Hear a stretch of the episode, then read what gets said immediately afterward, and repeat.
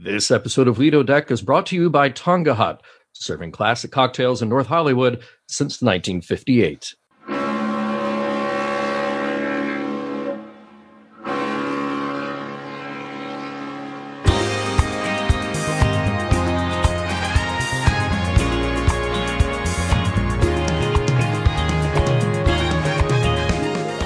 Attention, all passengers. This is your cruise director.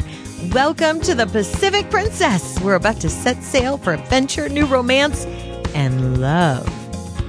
But first, come on up to the Lido deck with your crew John Champion, Bill Smith, and Dan Davidson. Bon voyage. Welcome to the premiere episode of Lido Deck, a Love Boat podcast. I'm your captain, John Champion. I'm your purser, Bill Smith. And I'm your ship's doctor, Dan Davidson. Today's episode where it all began for TV viewers The Captain and the Lady, One If by Land, and Centerfold. Well, guys, it's been a long time coming, but as we've discussed on Mission Log and gentlemen, with our mutual love for 1970s TV, this show was inevitable. Now, we'll be picking apart the episode soon, examining it for morals, meanings, and messages. But Dan, why don't you tell us what's in store for listeners of Lido Deck? Absolutely, yeah. The Love Boat ran for 10 seasons uh, from 1977 to 1987 for a total of 248 episodes. Uh, we hope to be the definitive podcast looking at every guest star, every port of call, and every delicious cocktail that Isaac can serve. Uh, that doesn't even count the TV movies or the reboot, Love Boat The Next Wave, right, Bill? That's right, Dan. It's also worth mentioning that at our rate of one episode per week, this cruise should take just under five years. And along the journey, we want to hear from you. You can reach out to us on our website, lidodeckpodcast.com, and of course on our Facebook page, facebook.com slash lidodeckpod. We would love to hear from you, your thoughts on the show, and maybe even your stories of romance at sea. We'll have John Champion's trivia in just a moment after a word from our sponsor. This week's show is brought to you by Tonga Hut. Hey guys, what's your favorite tiki cocktail? Navy grog, Mai Tai, Scorpion Bowl, Zombie? Ooh, Bill, uh, you don't even have to say Shirley Temple anymore because you can have a big boy beverage. I, I, you know, I'm a classic Mai Tai man myself. Um, you know, all, all, the way back from Trader Vic's or um, a, a, place like that. You know, I really I go for the classics for sure. Wow, Bill. Yeah. I um I would have to go with a Navy grog. You know, with my family's history, with uh, some some Navy and Marines in there, a, a grog sounds very hearty, matey. Well, I'm a margarita guy, so it's just as simple mm. as that. Okay. You know, Isaac may not be mixing drinks for you guys right now, but you can still escape to the tropics and the oldest continually operational tiki bar in Los Angeles, the Tonga Hut, located on Victory Boulevard in North Hollywood. You know, there are places with fruity cocktails and there are places with fountains and vaguely Polynesian decor, but Tonga Hut is one of the only authentic experiences that remain. And it just got even better because Tonga Hut has opened an outpost for all those thirsty desert dwellers over in Palm Springs. You know, if you have an iron constitution, you may want to join the Loyal Order of the Drooling Bastard. Your mission? To drink every one of the 78 cocktails within a calendar year to have a plaque with your name put on the wall and earn the Loyal Order of the Drooling Bastard pendant, which I am on a mission to complete. you can find out more plus read their amazing cocktail menu over at tongahut.com. All right, gentlemen. So without any further ado, if you don't mind, I'm going to jump into trivia for today's episode. All right. Uh, the whole thing starts with Geraldine Saunders. She was the first female cruise director in the industry working for Princess, and she wrote a book called Love Boats. Now, that inspired producer Douglas Cramer to develop a TV movie, and ultimately, the legendary Aaron Spelling brought the concept to series. What we have today is the Love Boat format of three intertwining stories written and directed by different teams.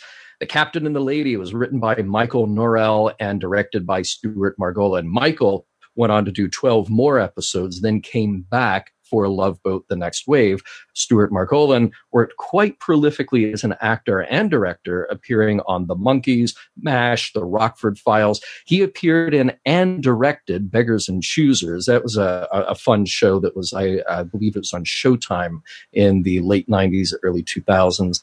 He was a regular on Love American Style and also directed an episode of that show. And by the way, Love American Style is a kind of anthology, kind of light romantic series that inspired Love Boat. Uh, One If by Land was written by Paula A. Roth. Uh, she worked on Happy Days, Laverne and Shirley, Joni Loves Chachi. So, you know, all the Chachi series. And uh, Judy Skelton, uh, she was the co-writer, and then it was directed by Alan Rafkin, veteran director, also worked on Love American Style, The Bob Newhart Show, Mary Tyler Moore. So there's your tie in to Gavin MacLeod. And he also worked on It's Garry Shandling's show. Finally, Centerfold was written by Jay Grossman and directed by Richard Kinon. Today's episode premiered in September 1977. Now, it is technically the first full regular episode of The Love Boat, but we would be remiss if we didn't mention that it is the fourth installment of The Love Boat. There were TV movies in September 1976 and January 1977 with different casts. The pilot for this series, titled The New Love Boat, the one that we all know and love, starring the cast we're familiar with, was aired in May of 1977. Now, sadly, there have not been commercial home video releases of the first two TV movies. We are hoping that with the success of this show, we can petition to have those movies finally released in the special editions they deserve. The third pilot movie is a special feature on the second volume of the season one DVD set. Now, let's talk about the ship. People who hear me on Mission Log know that I'm kind of a ship fanatic. There were different ships used in the location shooting between the different pilots and multiple seasons. There was the Island Princess, but the most famous of the ships used was the Pacific Princess. Pacific Princess started as the Sea Venture in 1971 for the flagship cruise company, but in 1975 she was sold to Princess Cruises, which had just been acquired by P&O, the famous Peninsular and Oriental steamship line. Pacific Princess was 525 feet long and displaced just under 20,000 tons. So to put that in perspective, she's about half the length of the Queen Mary and about a quarter of her tonnage, or should we say dwarfed by modern day cruise ships. After changing hands a couple of more times, the Princess was under the ownership of a Brazilian company and seized by Italian authorities. Fast forward, she was finally towed for scrap in 2013. Now, you guys also know that I have mad love for collectibles. In 1981, there was a series of action figures based on the Love Boat from Mego, and a Canadian company actually released kind of a, uh, a styrene boat that you could put those action figures in. And today's episode, we of course have to mention the guest star, stars, kind of the hallmark of the Love Boat, the guest star format. In this episode, we've got a who's who of 70s network television. Bonnie Franklin, who of course was famous for being on One Day at a Time. Jimmy J.J. Walker from Good Times. Suzanne Somers, who was just seeing her star rise with the premiere of Three's Company only a few months before this episode of Love Boat aired. Meredith Baxter Birney, at the time, she was on Family on ABC, but she is best known to audiences for her portrayal of Elise Keaton on the sitcom Family Ties. An interesting note here actor Robert Simmons, who portrayed Aubrey Skogstad, will later appear in Star Trek Deep Space Nine as Vedek Porta in the fourth season episode Accession.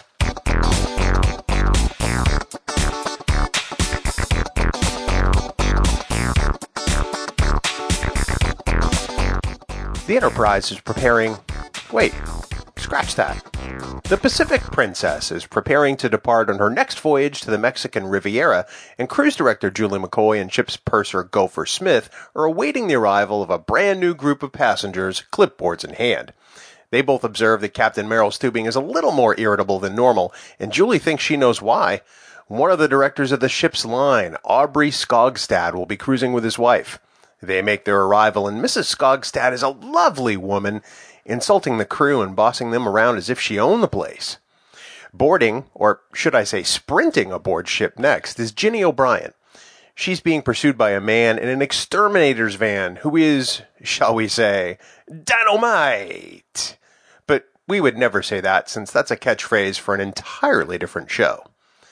Finding her cabin, she races inside and slams the door behind her to find a startled cabin mate for this voyage, Lorraine Hoffman. Looks like they'll be sharing a room this trip. Lorraine asks Ginny if anything is wrong, and she replies that there was a man after her. Well, Lorraine instantly wants to know if he had a friend. This is going to be a fun cruise. Just then, the door flies open, and the man who has been looking for Jenny shouts, Shazam! and immediately begins to kiss her. Turns out the man in question is Ginny's ex boyfriend, Ronald. Then an announcement comes over the PA all visitors have to disembark the ship. Ronald tries to get Jenny to leave with him, and she wants no part of that. He's the thing that she's trying to get away from on this cruise, and she kicks him out. Julie is stopped by a passenger who asks if there's a newsstand on board. Julie says there is, but it doesn't open until 9 a.m. Her name is Sandy Rytel, and she's the fiancee of a United States congressman. Before she ever met him, Sandy posed for some nude pictures back in the day, and they're coming out now because of who her fiance is. She talked the congressman, Brad, into this cruise to get away from the newsstands, but the ship sells the magazine that she's looking to avoid. Sandy makes a plan to be at the stand when it opens. Julie informs the captain that there's a problem with the Skogstads. Go figure. Seems they were invited to dine at the captain's table, and Mrs. Skogstad would be happy to have dinner there as long as the captain eats someplace else. Doc and Julie observe the captain's table and the fact that the master of the vessel isn't there. Doc theorizes perhaps Stubing decided that discretion is the better part of valor, but Julie's not buying that. She says Doc didn't see the look on his face. He'll be there. You just watch. No sooner does she say that than in walks Captain Stubing, and he heads directly for that table. It goes over just about as well as you'd expect, Mrs. Skogstad takes pot shots at him the whole time, and he leaves when he decides he's finally had enough. Julie thinks he's handled it well, and Gopher says it would take a lot more than that to rattle Captain Stubing, the very same captain who steps outside and screams at the top of his lungs at the nighttime sky. The next morning, finds Sandy asleep in her bed and a knock at the door. It's 10 o'clock and she's overslept she wasn't at the newsstand at 9 a.m. to get all the copies of Kitten Magazine. Yeah, that's really the name. She assumes it's her fiance knocking at the door for an explanation, but it's just Julie. The cruise director went to the newsstand when it opened and got her all the copies on the shelf. Julie asks her why she posed for a centerfold, and Sandy tells her, well, she was in law school and she needed the money. Oh, right, I almost forgot. The good news is that Julie got all of the magazines left on the newsstand. The bad news? There's three she couldn't get, and they're somewhere on board. Lorraine and Ginny come back from Puerto Vallarta, and much to their surprise, they encounter Ronald, who's boarded the ship in Mexico. He's still trying to get Ginny back, and he drove all the way down to Puerto Vallarta just to do it. He gets really uncomfortable when Ginny says that someday she can't wait to tell their children that he drove all the way down to Mexico to sweep her off her feet. Uh, kids? Yeah, Ronald is out of there. Doc has something that might help with the captain's upset stomach.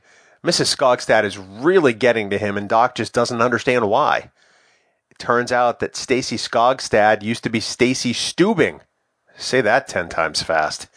Merrill was married to her for 17 years before he was lured away by the sea. Well, this really explains everything. Sandy notices a gentleman sunbathing near the pool, and he's got one of the copies of Kitten magazine with him. They notice each other, and she looks visibly uncomfortable. Finally, she spills her drink on him and uses the centerfold to wipe it up, making a hasty exit. That's one down, two to go. Ginny is enjoying some coffee when Lorraine comes by and demonstrates her look for going ashore. She insists on taking Ginny with her to have a good time, but Ginny would rather wait on board for Ronald, of course.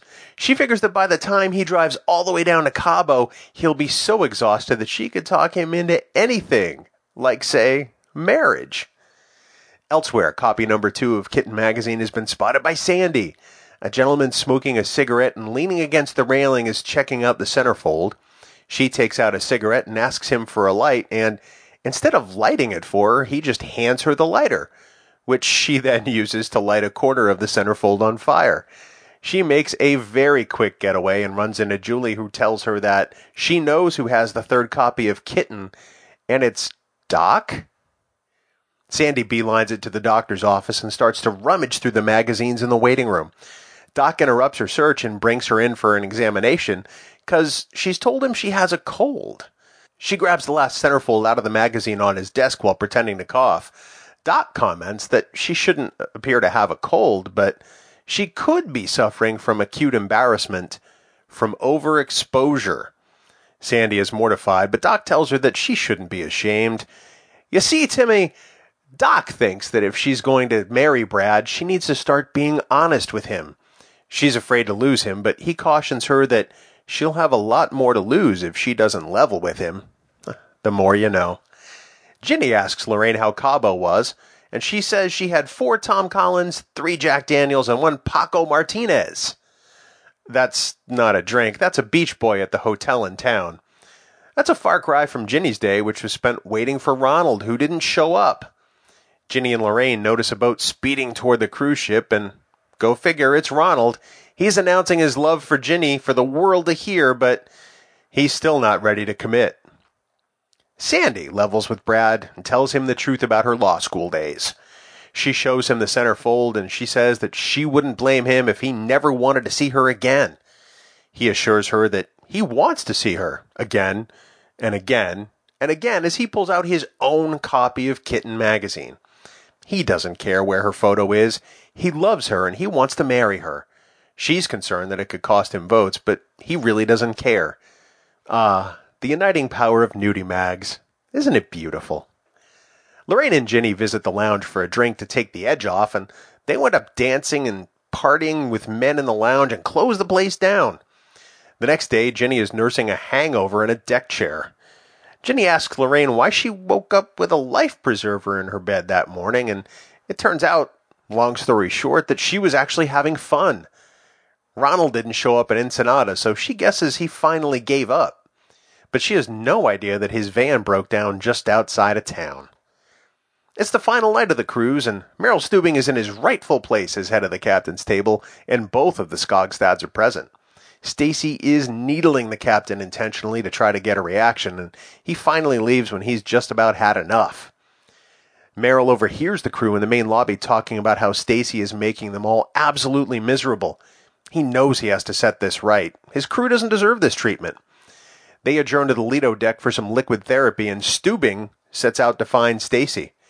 He confronts her, and she immediately asks Merrill, Who do you think you are? He replies, I'm the captain.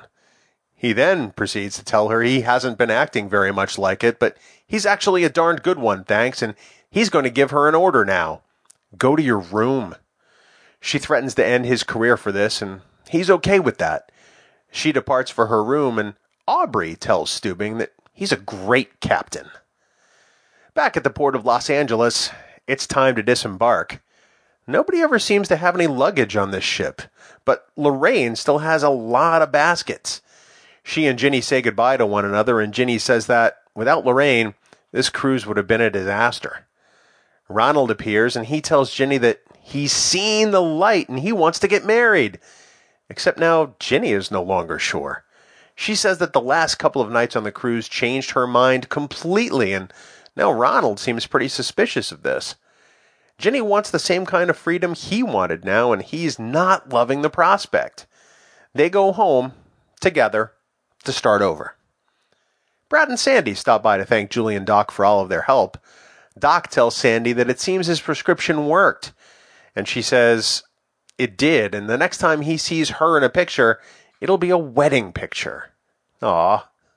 Merrill apologizes to Stacy for having been so harsh the night before and for what happened to their life 10 years ago. He tells her that she's wonderful and she deserved a better husband than he ever was. Stacy tells him that she couldn't find one important thing wrong with his ship and that he's one hell of a commander. Merrill hopes she's happy with Aubrey and they part on much friendlier terms. She and Aubrey disembark the ship as Captain Stubing is called to the bridge.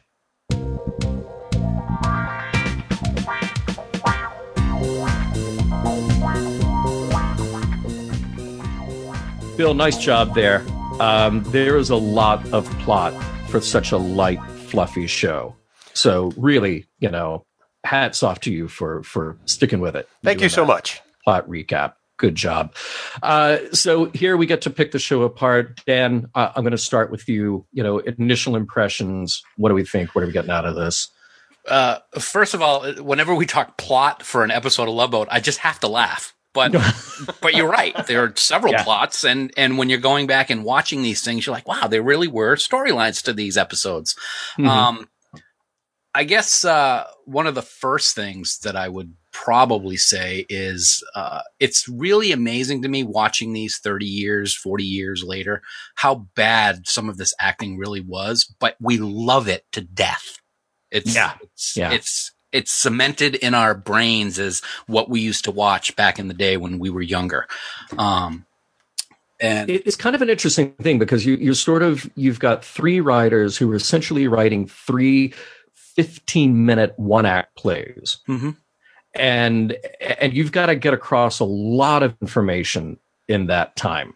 So it, it, it's a little, you know, it's shorter than a regular sitcom, even that they've got to get across that information. So they tend to just play as broadly as they can. So every character is an archetype. Every character is an extreme, you know, and you they've got to go way over the top when they were filming this, did they film one entire storyline all together and then do the second one and then the third one? So they were all separate pieces and then meld them into the episode, or did they do it in a kind of flow that we actually see? I kind of think that would be hard to do, but it's a, it's it's a question that I that came up in my mind. It, it seems like that would be the only way to do it. If you've got you know a Suzanne Somers or or let's say a Jimmy J J Walker, if you've got a Jimmy J.J. Walker, then what you want to do is you want to get him on set for like two days. Yep.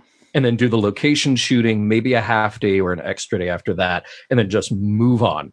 You know, right. if you can get if you can get that one hour episode down to about a six day shooting schedule, then you're doing really well. Well, That's exactly what you want. Especially you know? if you consider that at the time, Jimmy Walker was one of the biggest sitcom stars on the planet on Good Times. Mm-hmm. Right? You yeah. know? And he yeah. is he, he, cannot be anything other than Jimmy Walker even in this episode as Ronald. you know, especially when he's talking to Gopher at the beginning of the episode about a man of your stature and he's making the mm-hmm. the hand gesture and everything. I'm like, "Oh yeah, that's JJ Evans." Yeah. Well, and how about that uh, essentially buttering someone up to get another person's room number on board a ship. I'm sorry, but yeah, yeah. Gopher would be fired on the spot.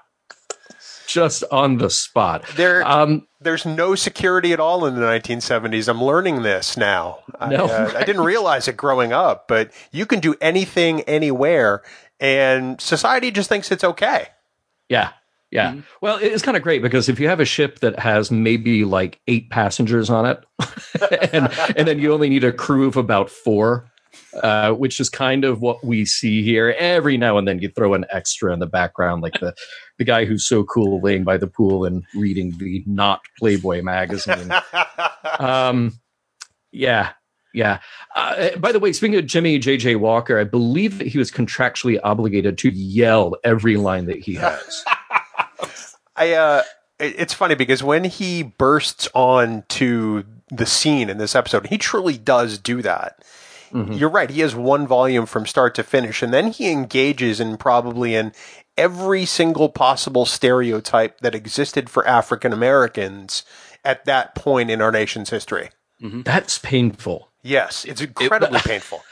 What yeah. I find interesting to that is, as I was watching this, I was saying to myself, it is really interesting to me how things have gone completely 180 degrees from the years when this came out when it comes to censorship. Uh, mm. I mean, during the time that Love Boat was on, you couldn't, you, there was no sex, there was no mm. swearing, but oh my God, the political incorrectness that took place. and right. you, you, could insinuate sex, but skin was never seen. Um, but these days, right. you have all kinds of sex, you have all kinds of swearing. They're really pushing the line. But one wrong word regarding heritage or religion, sexual orientation, your show's going to get canceled and your career is going to be over. Yeah, yeah. You know, it was very interesting. I, I was thinking about. Um, Boy, there was the uh, the the superhero special that ran in the late 1970s, so about the same time. Um, it was produced by I want to say it was Hanna Barbera, but you, you basically had like the superhero roast, and you had uh, Adam West and Burt Ward there as Batman and Robin, and then then you had Ghetto Man.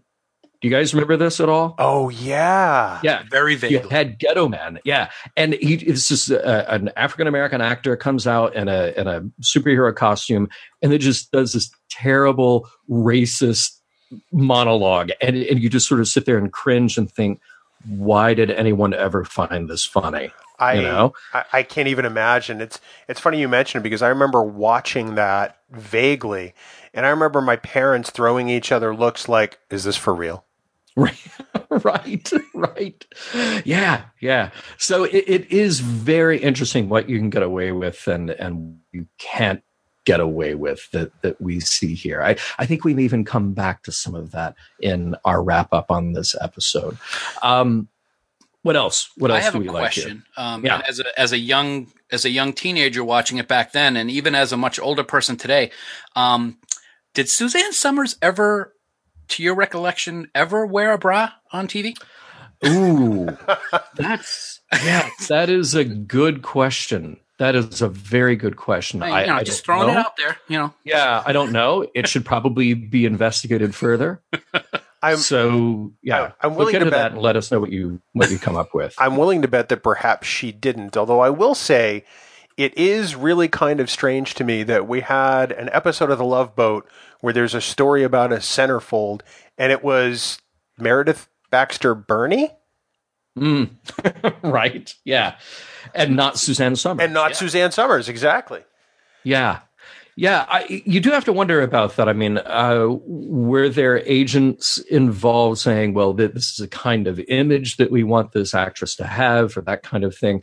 Um, but, but I do think that when you see a young Meredith Baxter Burney, um, she kind of had a little more of that girl next door, fresh faced, you know, very little makeup, that kind of look that you see a lot in Playboy in the mid 70s. And I Hmm. think that Suzanne Somers uh, is a little more like the sort of like a glammed up kind of Vegas look almost. You know, now of course she was wildly popular and her her poster was on, you know, every teenager's wall at that time. But I can it, it's strange. Like I, I think it doesn't make sense the way that you think it doesn't make sense. But at the same time, I can kind of get why somebody would look at those two and go, huh, let's play around with the casting here. Maybe we can believe Suzanne Somers as the sort of free and easy single on board before we can believe Meredith Baxter as the uh, the centerfold who is kind of wholesome and pure and maybe has some questions about her decisions. You know? Yeah, I would have to agree with that, Bill. I think one of the things that I thought about when uh, watching this is this this is later in her life and she's talking about when she's younger and it kind of fits the storyline because she's trying to hide something from her past, but at the same time I would have liked it if they had changed the story a little bit so that maybe it was something if Suzanne Somers had been chosen to be the centerfold could have been something that was more previous in her life. The reason I I, I bring this up is I'm going to say it right up front. I don't like Bonnie Franklin. I've never liked Bonnie Franklin. I think she's repulsive. I never liked her on one day at a time. She probably smells like feet. But with that being said, I think that for casting purposes, if I look at this now, I think Suzanne Somers would have been perfect to play the centerfold Sandy. And Meredith Baxter Birney, I could envision being Captain Stubing's ex-wife Stacy and then maybe bring another 1970s sex symbol into play Lorraine, maybe Farrah Fawcett or Catherine Bach uh, or Mm. Jaclyn Smith from Charlie's Angels. Um, like I said, I can understand the storyline is about this older woman, but mix it up a little bit, and for whatever reason, just get Bonnie Franklin off the ship, and I'm I'm thumbs up for it. It's, it's a shame See, because Bonnie Franklin has always said nice things about you, Dan. I, I remember so very distinctly uh, about Bonnie Franklin in um, One Day at a Time that it was a show that I uh, I went out of my way to ignore. hmm Yeah. You know, Yep. Um, just really, uh, that show was wildly popular as well. Uh, you, you, sort of know all the stories about Mackenzie Phillips now, and of course, we just lost uh, Pat Harrington not that long ago. Right, right, um, right. But uh, yeah, that that was a show that I just could never get into, and and maybe maybe you've hit on why. Maybe it was just Bonnie Franklin.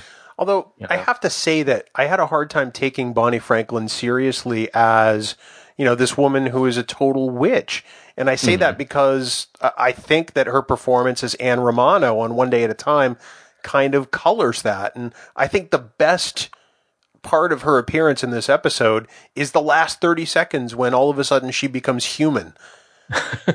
yeah, well, it's interesting. That's an interesting take, Bill, because I was opposite, and I don't know if it's because, like you, John, I was not. I I didn't watch one day at a time. I don't remember sitting down to watch it, but when I did, it never really I never really liked it that much. And I always remember her and that kind of glaring, squinty eyed face that she mm-hmm. makes Stubing during this entire episode until the end.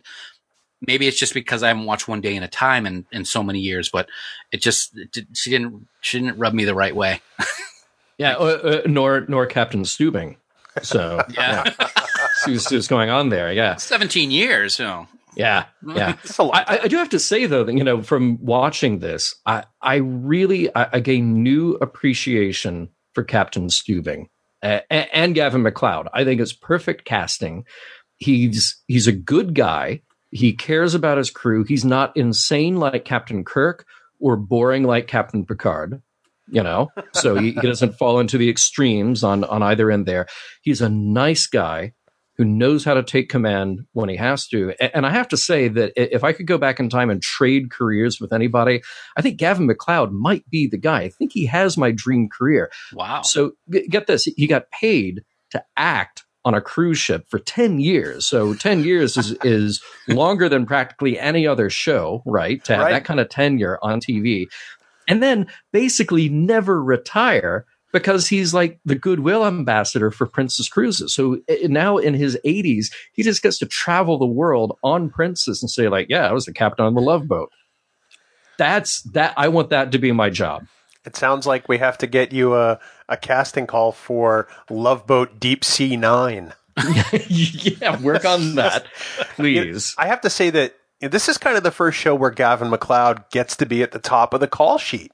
You know, because mm-hmm. on Mary Tyler Moore, he was the third or fourth banana. On McHale's Navy, he was maybe the fourth or fifth banana. Yeah. And he really gets a chance to shine here. He, there are times when Captain Stubing seems to be strong enough to lead this cast in this episode, and there are other times where he really seems kind of passive. And I can imagine that since the series ran as long as it did, that we'll find some consistency in this character. But I think that in at least two of these vignettes, for want of a better word, there are kind of portrayals of Stubing that are a little all over the map. Yeah, yeah, but no, the, the, this is maybe here in the first episode we've hit peak Stubing. Yeah, you know, we'll, we'll, have to see. We'll have to see what else we get in the ten years to come. It's uh, it's funny, John. You mentioned um, how Stubing isn't Kirk and isn't Picard, and I actually had a Star Trek thought also while watching the show, and that's hmm. um, we have all the different all the different members of the crew, and it kind of reminds me of some of the issues that the original series used to have. Um, and then all of the other spin-offs that there's a lot of cast members on the show and at times it feels like many of them really don't have anything to do uh, hailing frequencies open i mean it just yeah. Uh, it's unfortunate now the doctor for example the doctor he that guy just falls right into whatever role he plays. And he, W kind of guy. He likes those big, beautiful women, as he said. Yes, yes, he does. He his his character and the way that he portrays it flows perfectly, um, which I thought was good. I hope that in the other episodes that we're going to talk about in future podcasts that we get to focus on specific characters more than Captain Stubing. Does that make sense? You really, yeah. Well, I guess you have to ask yourself how much about Gopher you really want to know. now, I, I, think Julie. There's probably a lot that I want to know about Julie. Well, I think there's probably less that I need to know about Gopher. Yeah, I think that America wants to know a lot about Julie because let's face it, Lauren Tewes kind of became an actual girl next door because of this show. Yeah. Yes. Yes. Yeah. And, and she's pretty great. She's uh, she's very perky. I- Incredible. Very, very perky in this episode. Is it is it wrong that I keep expecting Bernie Kopell to start talking like Siegfried in every scene that he's in? no. Um, no. Actually, Okay. No.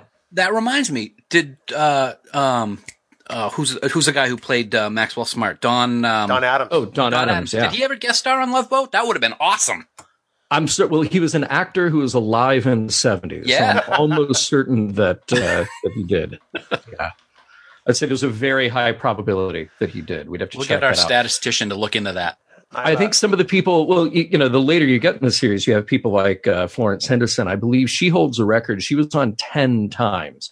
She actually, Wow. I believe she, Charo? beats Charo. I think she beats Charo. Huh. Or maybe they're tied, but, you know, they're they're awfully close. Well, Yeah. and and in the next episode, Dan, you mentioned Jaclyn Smith earlier. I don't want to spoil the timeline. I know we're not supposed to jump outside the stream, but you get Jaclyn Smith in episode two, my friend. Oh, I saw the coming attraction when I was watching uh, the video I was watching. I know. Can I, I, I have to say that I forgot that this show had a laugh track until Oh. I started watching it for for this podcast, and it was very distracting at times. Oh, it's, it's definitely a product of its time. You, you don't really hear that anymore. I, I think maybe maybe if you did a Blu-ray special edition, you could remix it and just remove the uh, the laugh track. Maybe that would be the thing to do. I was actually going to say, do you think that the laugh track works now? I believe on Big Bang Theory they still have it, um, but it seems to work more nowadays because it's not as in your face as it is here, and just kind of thrown in at odd places like it was in this first episode. Yeah. Well, well, sometimes you just have to know when to laugh. Oh, that's true. You, you have to have somebody tell you when to Right. laugh. Right. I'm trying to work on my sense of humor. So Good. Yeah. So we should laugh now, is what you're yes. saying. Ha, ha, ha. Speaking of funny, yeah. you know what I thought was very funny watching this is is there a reason why people 40 years ago couldn't make out right? Hmm. Tight lip, barely moving. Oh yeah, that's hot. Mm-mm-mm. And and the perfect example is the couple that start making out at the pool when Captain Stubing goes to scream, and Oh. and then they fall in the pool. Just it's just like wow, that that's not right. That that's some bad making out. Um, and you know who I really actually felt bad for in this episode? I, I think I, I felt the worst for the dinner guests at the captain's table. Two times we have a shot at the captain's table, and there's just some people hanging out, and they're just there to have a nice meal and meet the captain. But no, there's Bonnie Franklin, and and she ruins that evening for those people. And Captain Stubing didn't even have the wherewithal to say, "Hey, you can ruin my night, but don't ruin their night." hmm You know? A- And that's kind of what surprised me about Captain Stubing, because you know here he is, master of this vessel. He chose the sea instead of you know Bonnie Franklin. This ship is his calling, and he's just sitting there taking it endlessly until he gets Yeah. up and leaves. And I'm like, really? yeah, right, right. See, back then you probably could have hit her. Oh, oh God. Yeah, Wow. yeah. Okay. No, come on. No. now. See, my sense of humor is back. Okay. Yeah, sure.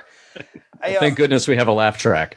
Right. I remember watching this episode as a kid, and I have to say, I still say Shazam the same way that Jimmie Walker does in this episode because of this episode. Hmm. So it has made a lasting mark on me, uh, and I don't know whether that's good or bad. I, you all can be the judge, I suppose. Yeah. Right. well, we'll just have to see the next time you enter a room and, and yell Shazam. Hey, um, I've got a couple of notes about the ports that they go to in this episode. Yeah, Um, cool. I, I've had the good fortune of going to all of those and on cruises, no less. So, um, Cabo San Lucas, very nice. Um, it's very built up. I mean, like it's clearly designed with tourism in mind. You know, the, the ships pull up and then the tenders take you in, but it's just all built for tourism right there. Um, easy to get around. Actually, some beautiful scenery. If you take a, a boat tour there, uh, right in the harbor area, the the rocks are incredible, and uh, there's some decent snorkeling around there. So you can see why Cabo is built up as a tourist destination. Um, Ensenada is, I think the word is terrible.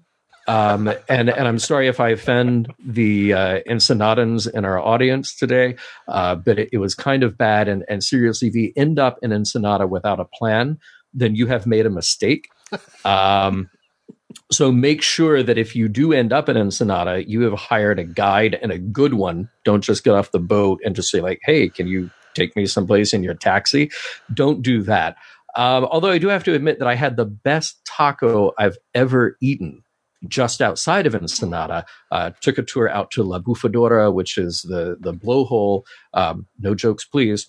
And uh, you go out to this, and there's a little taco stand there, and it is incredible, absolutely fantastic. Um, and then they do mention Puerto Vallarta. We, we don't actually spend any time there, and I was shocked to see that there are actually scenes that were shot on the real cruise ship in those areas. So most of the time we're on set. Most of the time, clearly we're in a studio. But there are a few shots that are actually on a ship, and you actually have daylight rather than studio light. I, I was I, I had no idea. I did not expect that in this episode. I think that the one thing I took away from Puerto Vallarta is that they have baskets. Mm-hmm, and mm-hmm. the best yes. baskets are always in Puerto Vallarta. So, did you see any baskets in your travels? Not a damn one. No, oh. no.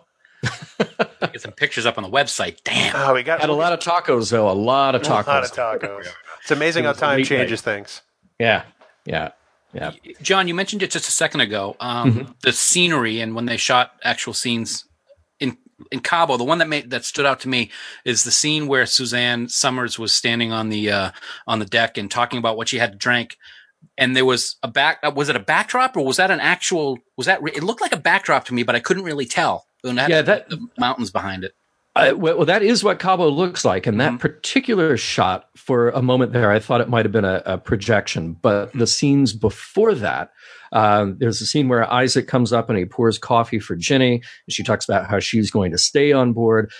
That, and I'm I'm pretty sure a couple of scenes after that were actually on a ship that, even if it wasn't out at sea, it was on the water um, because the the lighting, the actual depth that you had behind it, those actually looked like real shots that were taken on a cruise ship. Gotcha. So um, yeah, yeah. Now they could have just been parked here at Long Beach and could have shot them there, but uh, but yeah, I, I was actually surprised. Um, and, uh, and let's talk about those. Well, actually, let's talk about Cabo real quick. As you mentioned that scene where Suzanne Summer comes back on board and she talks about what she drank. And and I'm sorry, no, just no. Even okay, if if I were hanging out with a 1977 era Suzanne Somers, and and believe me, you couldn't stop me if you tried. Um, I would just have to say no, stop, because you cannot have that much alcohol. Um, I believe her hookup with uh, the Beach Boy before I believe what she drank. It's still daylight out, which means she would have had to have started very early, and she would be dead. uh, or at the very least, she would not be nearly as perky as she is in that scene uh, because she seems very together. Well, and and Ginny has a, a, double bourbon and is plowed under the next day on That's the deck right. chair up uh, up on the Lido deck. You know, yeah. she's she's got the hangover to of all hangovers. So yeah, I, I have to agree with that clearly Jenny needs to get out more. Yeah, yeah. I did like the old fashioned ice bag though. That would that really that really set the tone for that scene. you know, I haven't seen one of those since 1977. To be honest, right, right. I, I, think one of the things I find really interesting, and since we were talking about Suzanne Somers' character, is that we've got some really opposite storylines on how they handle women in society. Oh so man. You've got Suzanne Somers extolling the virtues of what it's like to be carefree and having fun and hookups with hotel boys and day drinking and in the other two, you've got Meredith Baxter Birney who's ashamed of having taken pictures that are quote unquote indecent. Mm-hmm. And then you've got Jenny who who wants nothing more in the world to be married, but then she doesn't want to get married.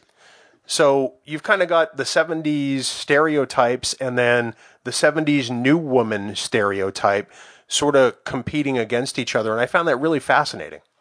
Yeah, the sexual politics here are pretty incredible. So let let's put a little context around this, right? So they actually reference Jimmy Carter's Playboy interview from November 1976. Mm.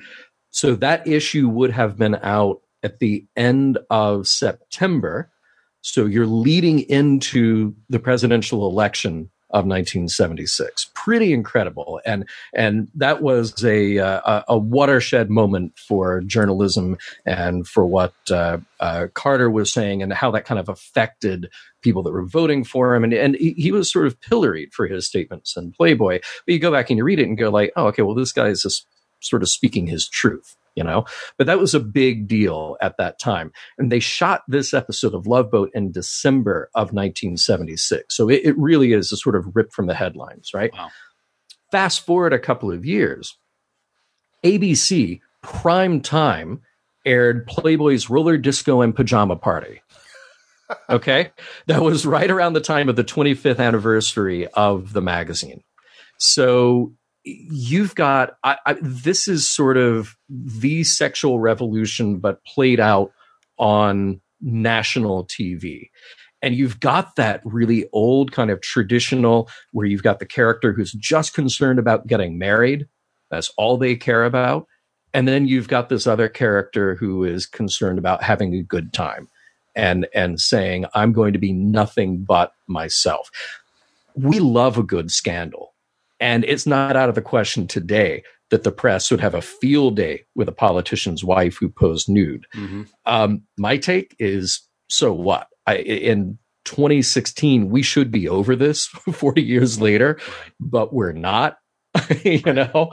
Um, but it, it is, yeah, that these two storylines happen to occupy the same space and present very different views of roles for women. I don't know. Maybe this is another podcast we could do that you could just pick apart these two and really try to figure out what the writer is trying to say. But it, it is very interesting. It is. Um, I have two two comments on that, John. Mm-hmm. First of all, is is Doc seemed to have your take on the whole centerfold thing. He was like, "You're ashamed of this? Why? What's the problem?" I thought yeah. that that was a, that was a a good moment for what we know his character to be like. And, and, it's like what we think now. Who cares? It's not a big deal. Whatever. Yeah. The other yeah. thing is, do you know if the Playboy Roller Disco and Pajama Party is available on DVD and they have a behind the scene? Man, I really hope so. I really hope so. Um, you know, I, I, will say Playboy did a great job of releasing like Playboy After Dark. Those are fabulous DVD sets, but there's nothing quite like the Roller Disco and Pajama Party. I so, don't remember seeing that. Yeah, do try to find it. it it's um, it's pretty great. You know, at, at, that time, like I said, 25th anniversary. That that was a time that they they were really at the peak of their sort of um, cultural dominance. Mm-hmm. You know, the, the magazine itself had been around for 25 years, but it wasn't just the magazine. It was also the clubs and the TV specials and the consumer products and all this other stuff. So that was way more of a name than it was before, and certainly than it is now. So um, I, I, thought it was interesting that that that was a prominent piece of the storyline, and I know that certainly for Hugh Hefner, um, you know, he was always concerned that the the women in his magazines were not more prominent celebrities than they were. You know, so of course they always sort of took advantage of that when you had somebody who became famous later and then they'd rerun the pictures. Oh, look, this person oh, right. posed for Playboy. But mm-hmm. you know what, what they had hoped would happen is that every time they ran a Playmate of the Month or certainly a Playmate of the Year, that that person would go on and become more famous on their own right. that they would, you know, eh, be great actors or, or whatever. And, you know, it, it played out a few times like that, but, but not as often as they had hoped. It's interesting you know, we talk about Doc's reaction to the photos. If you skip back a little bit and talk about Julie's reaction to the photos, she comes to Sandy's cabin and knocks on the door with a stack of kitten magazines in her hand yep. and then says, Well, you know, so if you don't mind my asking very sheepishly, Mm-hmm. Why um, did you? And then her sentence trails off as if she's afraid to say pose for nude photos. And Yeah. I, I thought that that was very interesting. So you have this this woman in Sandy who did something because you know the the classic. You know, I was young, I needed the money. And then you have Julie coming in as this sort of all American, doe eyed, you know, girl next door, saying, "Well, what? Why did you do that, Sandy? That was kind of silly." And I, I thought it was kind of a weird dichotomy between the two reactions, and they both gave her a "you see Timmy" moment. Oh, yeah. Yeah. Boy, that was a you see Timmy moment, like wasn't it? Yeah, they were dropping those right and left. Yeah. But you know, it is unfortunate that that they had to play it off in such a way of still making that character a victim saying well i had to because i didn't have money and i had to do Mhm. this and I, instead of what i would hope to see which is uh, yeah i did that because i wanted to. Yeah. and end of story. Right. you know? Um, so we, we were still playing that you know in the late 70s when when it should have been freer it should have been more acceptable but we're still playing that. Well but we we have to give her an excuse for having agency with her own body. Hmm. you know? Yeah um let's move on to some uh some lighter topics here. The sets. Oh, they're they're fantastic beautiful. Yeah, so Oh man, I did not remember how good it was. Um, they built exactly what they needed, no more, no less, but they did it really well. Um, I was shocked to see, like I said, the location shots, uh, just a, a few shots on a real ship, but the sets are incredible. They're small, but it's okay because it was a small ship anyway, about 600 passengers, maybe fewer, depending on, you know, how capacity is sold. Uh, a note about the pool, by the way. All right. So you mentioned the pool earlier where the couple is making out and then splash into the pool when the captain yells. So there's not enough room on a soundstage to actually dig out a pool. But It doesn't work that way. So they would build up an area maybe about two feet. That's why the, the walls are very high. Now they're very high on a cruise ship anyway because you're trying to avoid water splashing out onto the deck. Um, but they would build that up, put maybe like two feet of water in there, and then dye it to make it look deeper. Wow. So, and if you had a shallow end and a and a, a deeper end, they would just dye the deeper end and then and get the shot and then move on. So the people who are swimming are doing that in a very shallow space. It's like they're in a bathtub. And there's one shot where a guy sort of jumps in, but not really. He's sort of sitting on the edge. And that's actually covered by an actor walking in front. I didn't so if you go back and you I watch it, that. yeah, oh. yeah, you see, certainly no diving. Do not do that. do not do that at all. I have to say that you know on our Facebook page we have a photo of the actual Lido deck set and the Oh, actual yes. Lido deck from the Pacific Princess, and it's amazing how close it is. It's a smaller scale on the on the soundstage, Right. but it's like they recreated it and spent a bunch of money to do so, and it, the sets look beautiful. yeah, yeah, it's amazing. It's They're really re- incredible. It's also good to. I mean, I've I've kind of gone on back to this topic a couple of times during the podcast. Is Mhm. looking at the at the decorations for back in the seventies. Wow, I mean the sets look great, but boy, did we have problems with decorations back then. I think Just, uh, the the the the, uh, the bar where they were all dancing that night, where they kind of went crazy and had the drinks. Just Right. looking at the lamps and the and the the rugs and stuff like that, it's like, whew. And that was that was high class decoration too. That was making Yeah. you feel like you were spending some money. Yeah.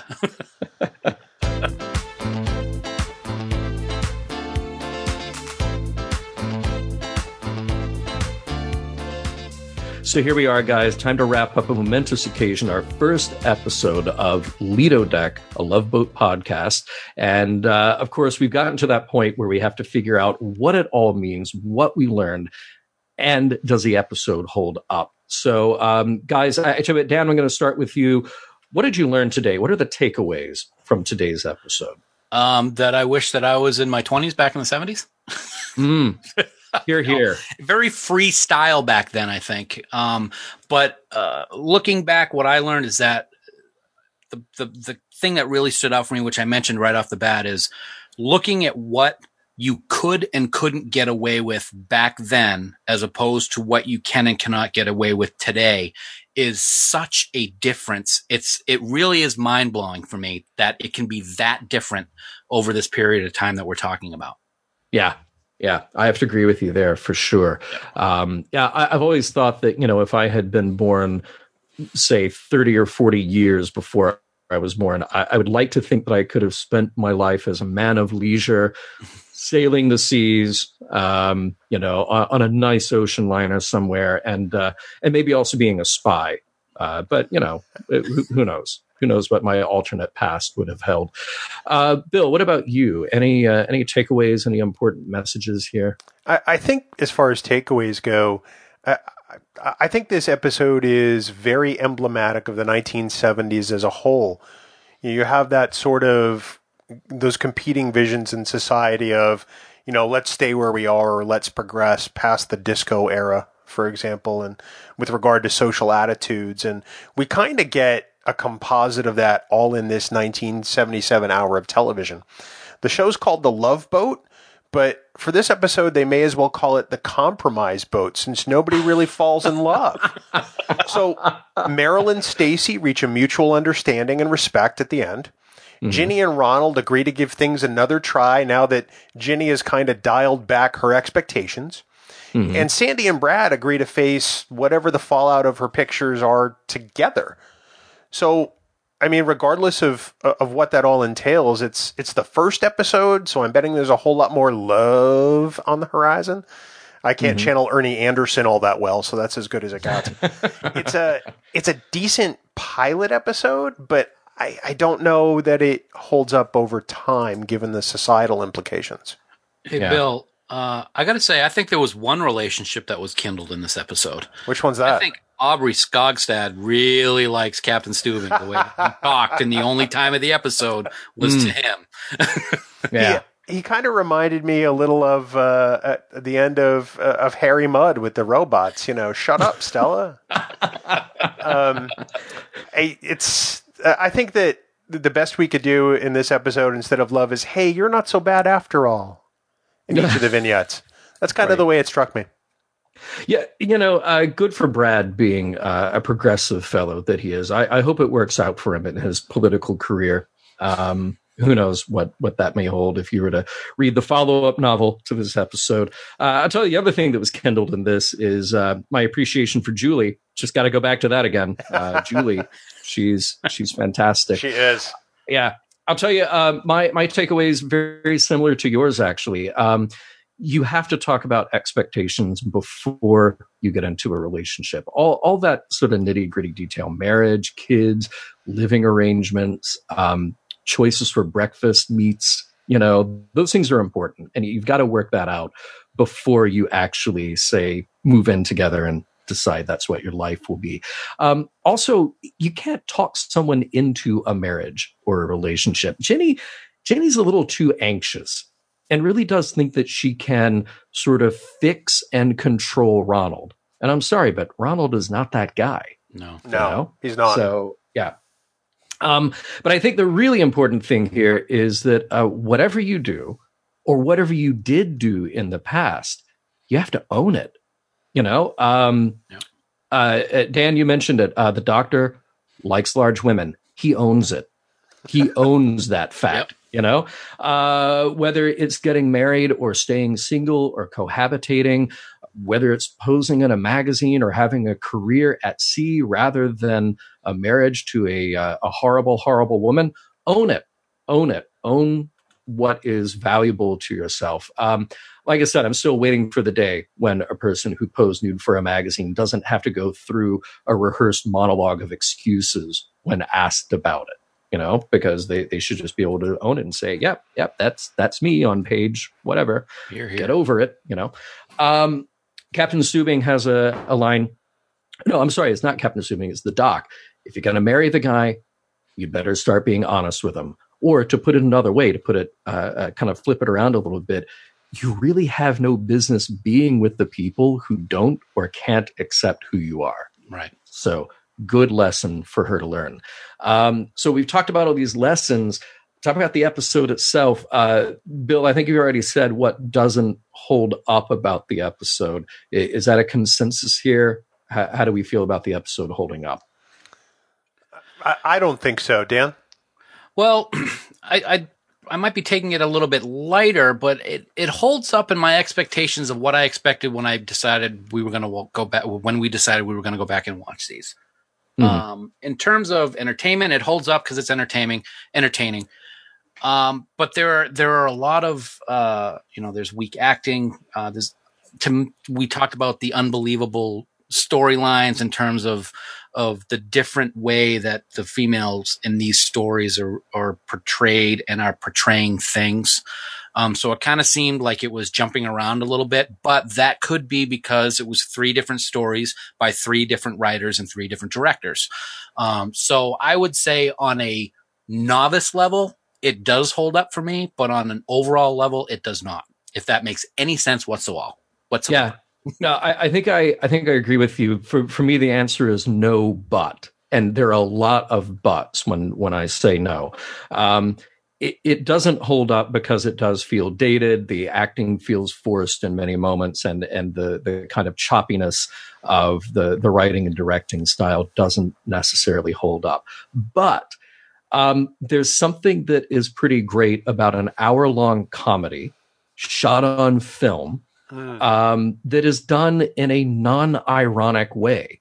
Yeah. You know, that's really rare these days because while the characters are making jokes and they're joking with each other, it's not like the joke is on the audience. And a lot of what passes for comedy today is just sort of like a wink at the audience to say, well, we're in on this. Aren't we clever?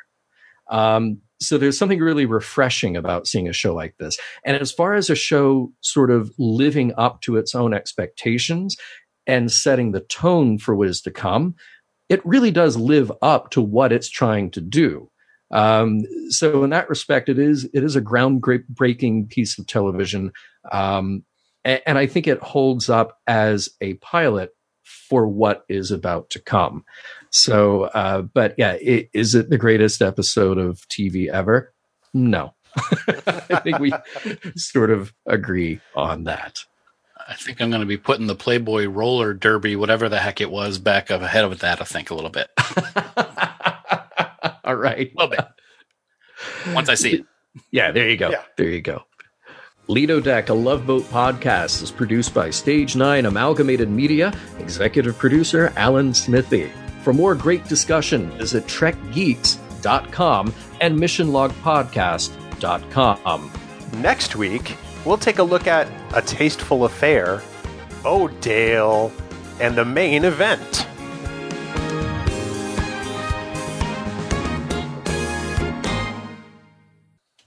Hey John, before we get started again, I got to say when when we come out and visit you in LA, which we will have to do at some point yes. in our life. A, a we're going to the Tonga Hut. I was just yeah. going to say that. right. yep. Do you oh, know? Yeah. Do you know how hard it was for me to not make a joke about Dan being a drooling bastard? I exercise the kind of self-restraint that that generations of my family will be proud of, and I don't even have kids. You're uh, wow. Yeah. That's man. I'm a credit to that, that uniform. You are. You are.